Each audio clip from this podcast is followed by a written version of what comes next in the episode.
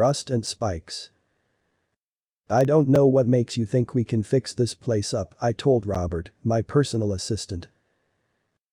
The warehouse was a strange mix of broken and rusted metal implements. It used to manufacture old war munitions, but that time has long since passed. The time between then and now, however showed itself clearly in the decrepit environment. Of course, we still wanted the warehouse. It would also be a great marketing direction if we turned a bygone war relic into something positive. The warehouse would be scrubbed clean or rebuilt if the need be. We would advertise it as washing away the bad remnants of war and suffering. It would work, even if I had to pay a fortune for it to do so. I was making enough money off this financial venture to do as I pleased, but looking at the warehouse I realized I would lose a lot of that income. It required some financial wizardry to work out, Robert, I take it back, I told him as we walked. There is plenty of space here, more than we would get from those other warehouses that we have seen. It is perfect for setting up the construction as well as a small division of workers. Took a few meters before I realized Robert was no longer with me. When I turned around, I saw that he wasn't behind me, but making his own way through the warehouse towards the exit. Robert, I shouted. Get over here, we're not finished. Robert didn't listen to me in the slightest. I couldn't even see hesitation. Still, I wasn't about to be left alone in this place, so I decided to join him and began walking after him. However, he had just left the warehouse when I was only halfway there.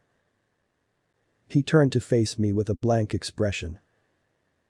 In a second, he closed the door and I heard a metal clunk as he barred it. I paused and stared at the door in disbelief. I jogged forward and tried the door, knocking, calling, shouting, and kicking. The door would not budge, and despite the rust, it wouldn't break either. I went from feeling anger to fear as I turned towards the warehouse and began roaming amongst the machinery to search for another exit. I would have used my phone if Robert didn't answer all my calls. There was nothing, but suddenly a glint appeared out of the corner of my eye. I turned to see a light had turned on near one side of the warehouse. With a small amount of hope in my heart, I walked over towards it to see it was a construction light pointing out a small set of stairs leading downwards into some sort of basement. Most likely it was an area used for storage, so there had to be some safety exits, at least one maybe. I descended the stairs fully aware that my formal shoes were making loud noises against the steps. Of course, what really terrified me was the second last step. The metal broke, and my foot shot through the step into something sharp, not to mention the broken edges of the step which bit and scraped their way up my leg. I yelled out in pain, severe agony running through my body. There was nobody that would come and help me at this point. I pulled my foot off the metal spike below the step, thankful that it didn't go any deeper. Once I had done that, I bound my foot in a tie ridiculously. I cursed Robert for this. I would have him not only fired, but his future destroyed.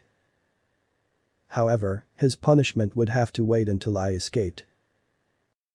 I limped onwards through another door to the floor below the ground floor. It was dark, but I noticed there were slits below the factory floor that provided enough light as well as the floor below my feet now. As drops of my blood stained the rusted grating, I wondered to myself if this place really manufactured weapons like Robert said. The number of grates and saws led me to believe that I was standing in a butchery. My journey continued until I looked to the left. There were a set of stairs ascending, and I believed towards the surface. Carefully as I moved, I soon reached the foot of the stairs.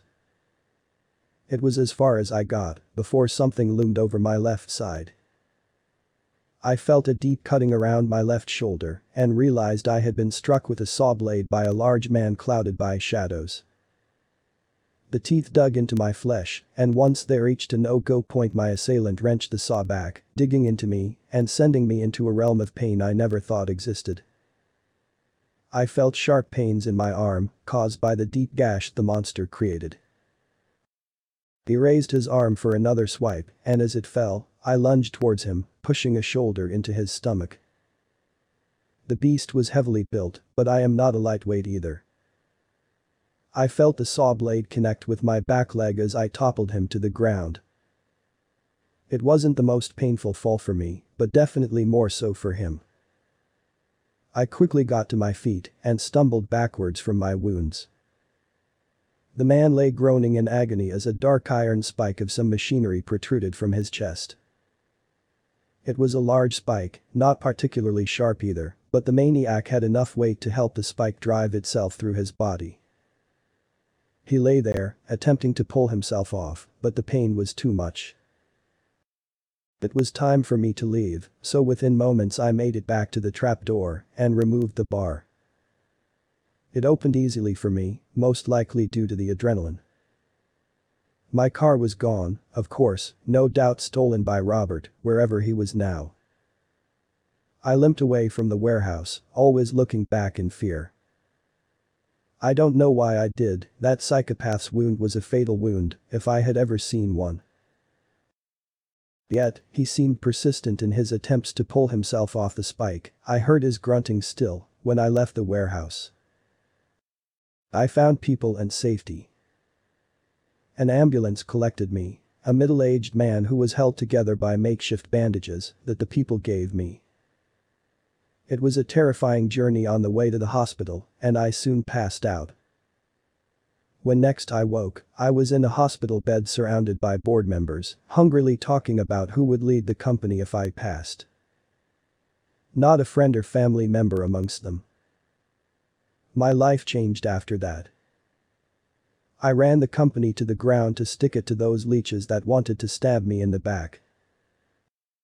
Robert disappeared, nobody knew where he went, but they were looking for him. Yet, it wasn't Robert that I was afraid of. The man that tried to kill me, the most likely hired by Robert, was missing. Only a bloody spike remained.